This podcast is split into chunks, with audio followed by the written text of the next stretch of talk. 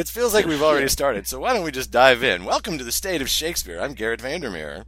And I'm Jim Elliott. And with us today is my buddy JP. JP, your professional name is? Uh, it is my professional name is John Patrick, and I and I used to perform under JP Matthews. Matthew being my middle name, but really my, my first name is John. My last name is Patrick, but everyone calls me JP.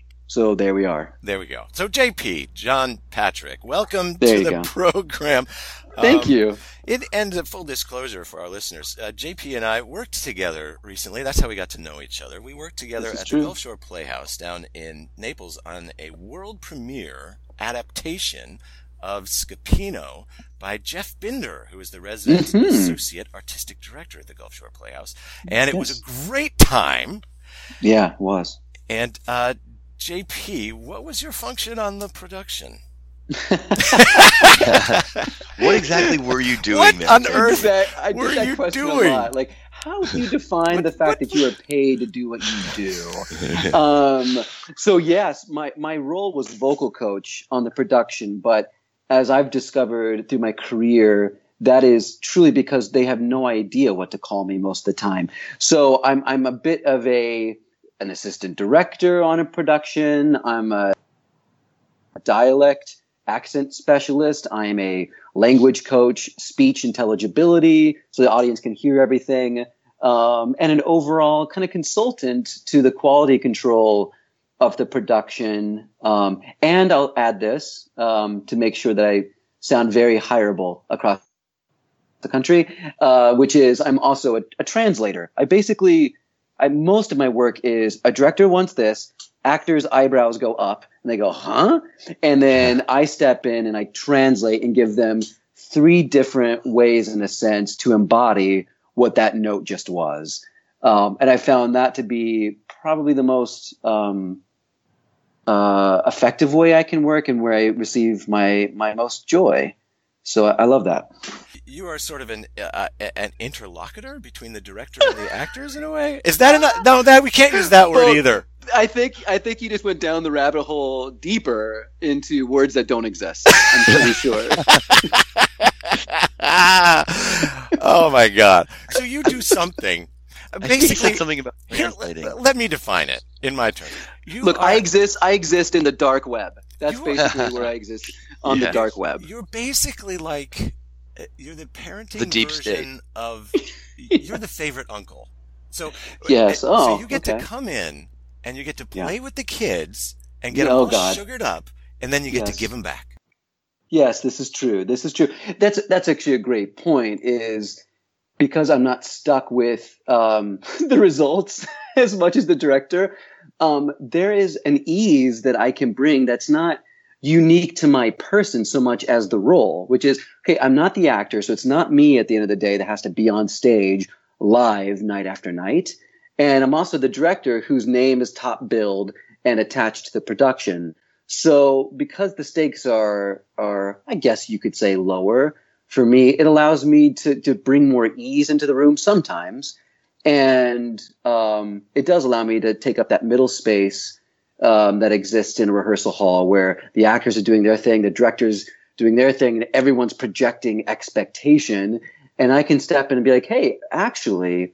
Um, it's not that, and it's not that. It's always usually the thing in between. So objectively, I can maybe tell you what I think that thing is that everyone's pointing to, and and what do you think? And then that bounces off of the, off of people, and and um, usually helps. Usually, adverb. Can I? Would you? Would you describe yourself as like a vocal dramaturg? Yeah, it's interesting. Yeah, I I, I think of myself sometimes. You know, there's a sound designer on uh, a production. There's a lighting designer. There's a DP in film and TV, and I'm a bit of a soundscape designer. Like literally, the the soundscape of live vocals, both on set or theatrically. I'm the I help design that. Um, so the visceral effects that the voices have in the room, um, from accent to just the expressions that are coming across the audience, I, I like to occupy that space, helping design that experience for the actors. So just to just to catch up a little bit, some credentials. JP, JP, I have your just walk off the. I have your bio here, and I'm gonna was it, I'm gonna read. something A, I said. that you want to get into the credentials? I have your bio here. I'm gonna read a couple of the highlights. Uh, Okay. Co-founder of the Miller Voice Method Studio. Yeah. Uh, uh, JP is a tenured associate professor, head of voice and speech, and on-camera teacher for the MFA Professional Actor Training Program at the University of North Carolina at Chapel Hill. Uh, Mhm. JP is the resident vo- vocal coach for the Playmakers Repertory Company, uh, company vocal coach for Gulfshore Playhouse in Naples, uh, has taught at the Guthrie Theater and many other uh, theaters and uh, uh, guest instructor and guest artist and guest speaker stints at uh, the most prestigious universities in the land. Yeah. Um, so l- let's get let's get some background on you. Uh, Yeah. did you did you start off uh, uh, as as an actor or as a teacher or, or how did you get Yeah, the- involved in I- the biz? I would say both, believe it or not. I think uh, as I as I look back um, at my life, it's now clear where I'm at now that actually I was uh, teaching from a really early age, and acting was of interest at an early age. So they were they were developing and evolving in, in a parallel track, literally since I was a little kid. I I remember being in elementary school and doing quite a bit of mentoring, believe it or not. Um, usually about Oh, you know, that kid. was oh my so annoying like totally annoying i used to uh, be on the phone at night talking to friends at school about various boy and girl troubles and, and the and the dramas that happen when you're elementary school and um, and i found myself really enjoying you know taking up that space of uh, or really in a, in a sense sharing that space with somebody on the phone and, and talking issues out. And before you know it, I, I, I continue to look for teaching opportunities and counseling opportunities at camps and theater schools for little kids as I moved into like, you know, high school. And then that evolved to when in college, when I got my BFA in acting and musical theater um, at Texas Christian University down in Fort Worth, Texas. I mean, instantly I was attracted to um, more intensive training uh, from my voice and speech teacher. Her name was Margaret Loft. She's still with us. Um, Peggy was a legend in, in the field of voice and speech and one of the founding teachers at Juilliard. And, and she happened to take a retirement job teaching down there in Texas. So I thought she was incredible and, and started to pursue her as a mentor um, in you know 19, 20 years old. So I used to in the summers when everyone else would be doing other things and, and other interests, I was over at her house moving rocks, moving tree limbs and branches and helping her garden a la, you know, the Tempest. And in return, she would she would grant me private tutorials and continue to train me in phonetics and I It knew feels like it feels like the the this this the budding speech coach version of the Karate Kid. I was Oh my- exactly going there- to say that. There it is. There it is. You know, very much um, was in that vein. So I, I'm forever grateful to her time and mentorship in that development. You still, I, I imagine that's a lifelong relationship. Yeah, it has been. Um, we've stayed in touch, and she's been ill and, and very weak um, the last handful of years, and so that's that's been tough to hear about from afar. She's on the West Coast now, um, but her daughter is a well-known playwright. Um, you know, Amy Freed, who wrote you know, Freedomland um, and The Beard of Avon, Mm-hmm. um, and works a Mhm. lot with Red Bull Theater Company in New York. Is her daughter, and, and of course, lineage is incredible. There's such a skilled, talented family, and um, and then I found another mentor in Scott Miller of Miller Voice Method in grad school, who I've worked very intimately with, um, and I'm close friends and colleagues with now. And that, again, same thing in grad school was got my MFA in acting to to be an actor, um, but the whole while was being mentored to teach um, this method that I was so passionate about called Miller Voice Method. So yeah, that's that's been it. Wow. Uh, boy, I, yeah, I mean, this is probably off the air, but, um, I met a really magnetic voice coach who worked, I believe, at NYU two Yeah. years ago at the, at ATHE. And it was a, it was a, it was a meeting of, I think it's Vasta. yeah, yeah. And I think it may have been may have been Scott Miller. Would that make sense? Is a really charismatic, yes. Uh, relatively yeah. young guy, you know, probably in his forties. Yeah. Yeah. Wow. Yeah, he's that's that's Scott. I mean, that's he's an incredibly generous man in general and a phenomenally generous teacher. And what was un- unique about him instantly when I was taking his class as an actor, it was the first, and this is no, absolutely no um, dig on other teachers and their approaches. Simply, this was the first time I'd not been taught by someone from a place of status. And I could, I didn't know how to articulate that at the time instantly, but I could feel it. I was like, wow, this guy is as equally curious as teacher, as master teacher, as I am as student. And mm. everything we did, he'd question and, and he would, you know, come up with some exercise and then be like, yeah, he'd hear the feedback and instantly massage the exercise to tailor it to the class that was in front of him.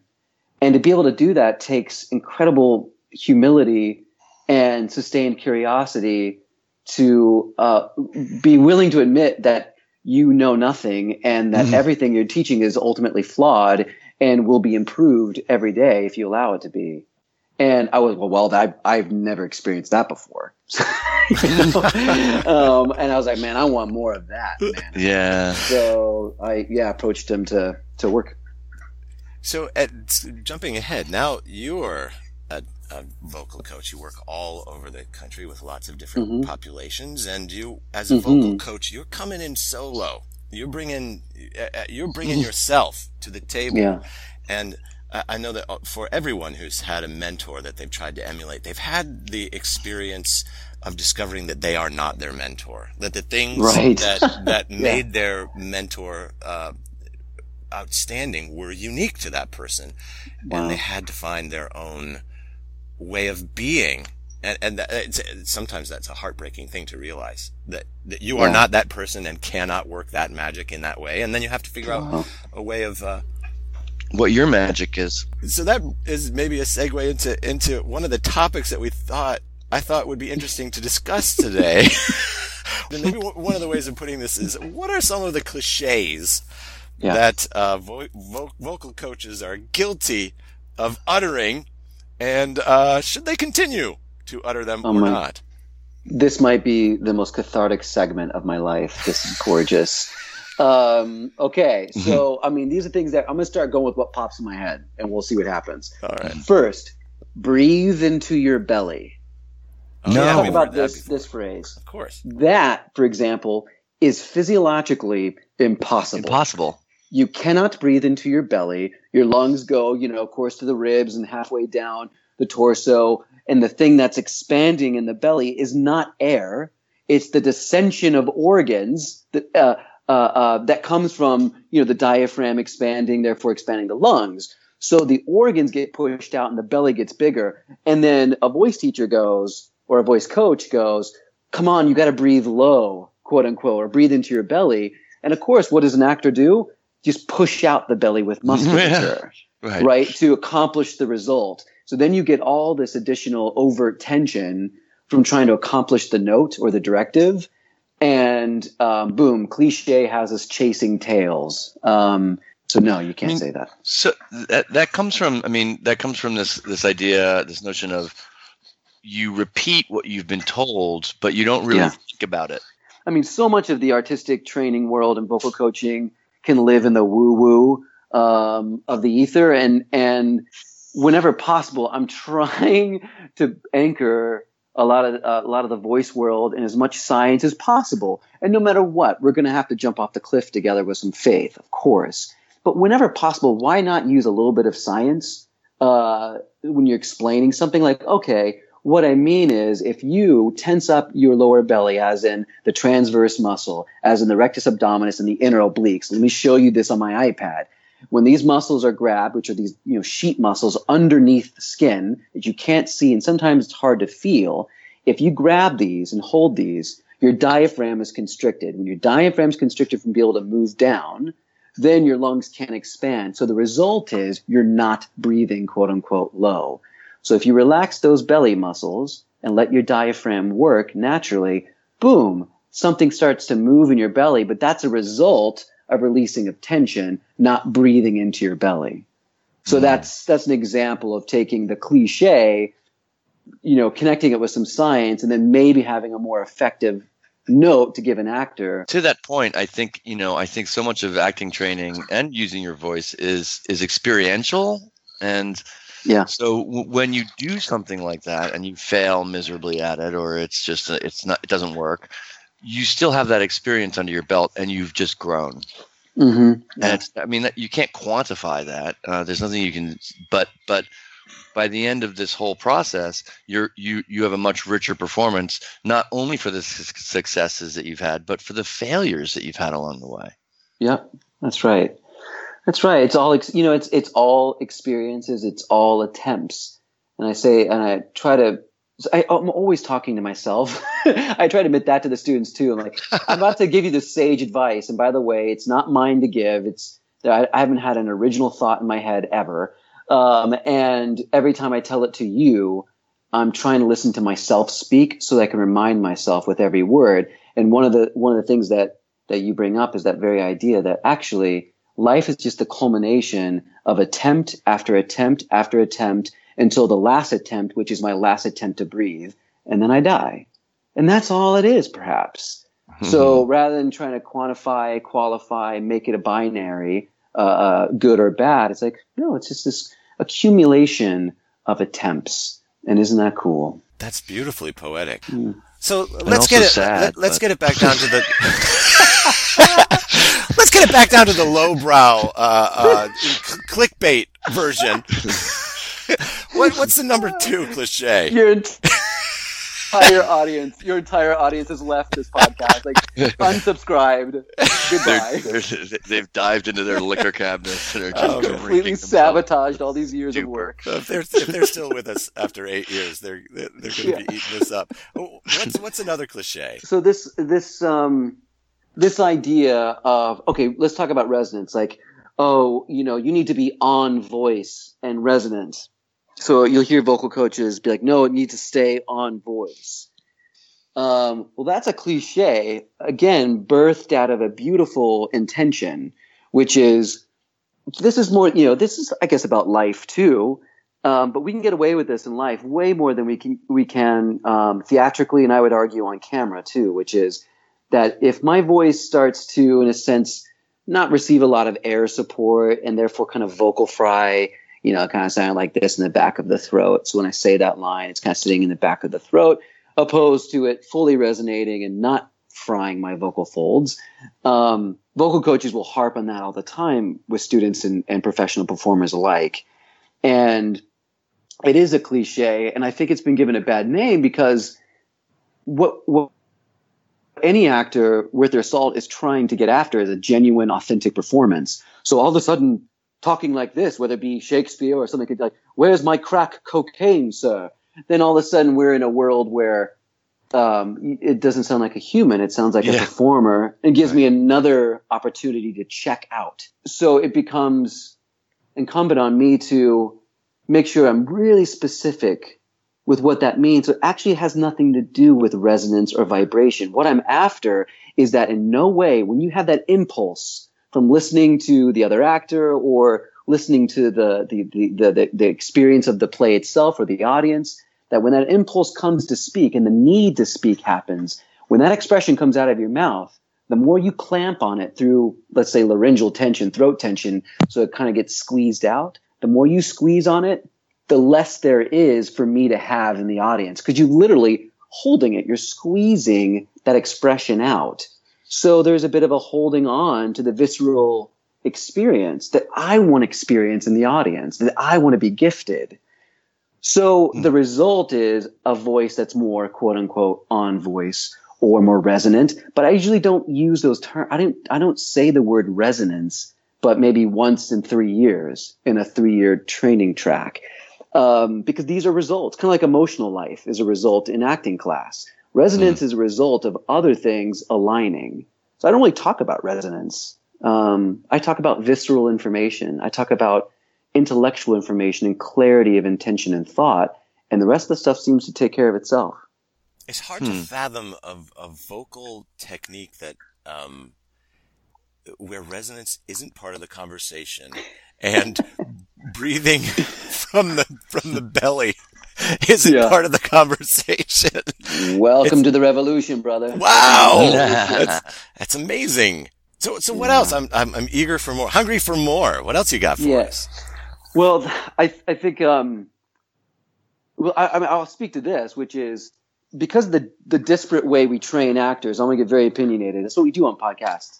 Um, Right, yeah. The very disparate way we train actors is okay. We send actors to an acting class to learn acting. Then you you send them to movement class to learn movement. Then you send them to voice and speech class to learn voice and speech. And sometimes, if not a lot of the time, those teachers really don't understand what the other teachers are doing, what they're after, and and sometimes even become uh, uh, encamped in their dogmas, their pedagogies, and they're almost at odds with each other Mm. because we never share the same space, which is ridiculous. Think about this: is is there a more inefficient model we can think of than when you're being trained that you would go to all these specialists and not have an integration space to make sure it all comes together efficiently? We leave that for actors to figure out on their own, and they do because they're mythical beasts actors and they and they're they're adamant and they work uh, tirelessly to make the thing work. So they, they they deserve so much credit because actually I feel like a lot of times teachers we get in their way. Opposed to what would it be to have an acting teacher, a voice teacher, a movement teacher consistently in the same space with an actor, um, and they're having to find different jargon and different ways of speaking about cliches that actually align and impact the actor in a useful way. And this is what I love about, I'm, I'm pretty choosy about where I work as a vocal coach, and Gulfshore Playhouse being a, a prime example of a place where the vocal coach is very much welcome in the rehearsal hall to work alongside the director. Um, and Kristen Coury, who's the artistic director down there, deserves huge credit for this. She com- she creates a lot of space for me to come in and simply help. And then that means you're willing to have arguments. Um, you're willing to have disconnects right in front of the actors. oh my God. We fear like, oh, but I'll have too many voices coming at me. Well, welcome to the world. You know, that's, that's, that's the deal. We're all after the same thing. So let's, let's see if we can keep breathing and, and moving past the obstacles of the disconnect, uh, to that transcendent thing, which is usually bigger than any single person in that disconnect. So, Well, yeah. the one thing I'll, I'll say about the training program is that it, it always was my feeling that you take these classes and they're yet yes they're individual classes but then the the co the, the cohesion comes when you go perform at night in on the stages of your you know and so Yeah. you know and it would be nice to have one thing that it would be nice to have is those teachers in that rehearsal room so that you you know they're they're helping to guide you in terms of what they're doing in their classroom to Yeah. coalesce with all the other things but that that's always been my thought about the training is that's where the co- cohesion comes Yeah. I agree. I agree. That's and that's the thing, right? We kind of leave it to the actor to go through rehearsal process, which is absolutely essential as well. That at one point the actor has to, you know, jump off the cliff and and learn how to fly on their own for sure. Um, so what's that middle step? Is it you know multiple people in the rehearsal hall and multiple people in the classroom? But teachers and myself included would have to be willing to give up the ghost that we have the the best way in, which of course we would tell students, just so you know, I mean, there's many ways in, we say. But we, yeah we- but then there's my way but there's my way and it's pretty darn good you Yeah. know um, so you'd have to cohabitate that space and be willing to give that up and, and learn from each other. And uh, of course i'm exhausted from learning some days. I don't want to learn anymore. I just want to teach. I just want to spoon feed because it's comfortable.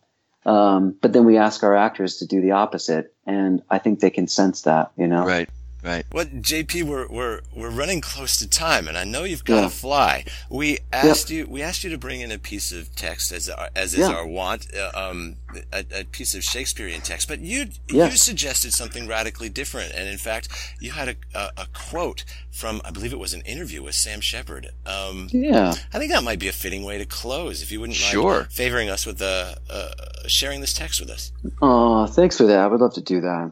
Yeah, this is the late great Sam Shepard now. I feel there are territories within that are totally unknown. Huge, mysterious, and dangerous territories. We think we know ourselves when we really know only this little bitty part. We have the social person that we present to each other.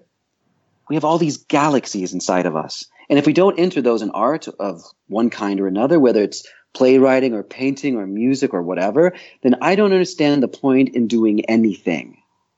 I try to go into parts of myself that are unknown. And I think that those parts are related to everybody. They're not unique to me. They're not my personal domain. Catharsis is getting rid of something. I'm not looking to get rid of it. I'm looking to find it. I'm not doing this in order to vent demons. I want to shake hands with them. Mm, it's lovely last last thought. Yeah. Because I mean, and isn't that what we do as as acting teachers in a classroom? Is that we're getting these people to confront their demons and say hi to them?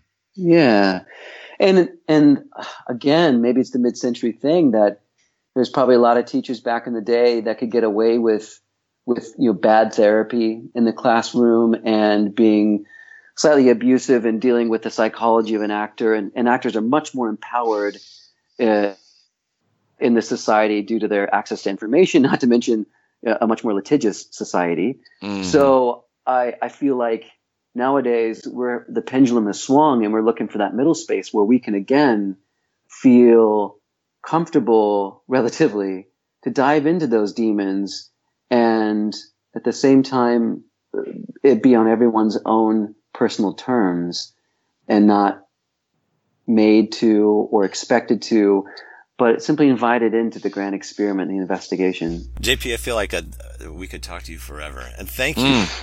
Thank Yeah, you it's awesome, so JP. much uh, for, Oh, for, thank you. for sharing your time and talent with us today. It's been delightful.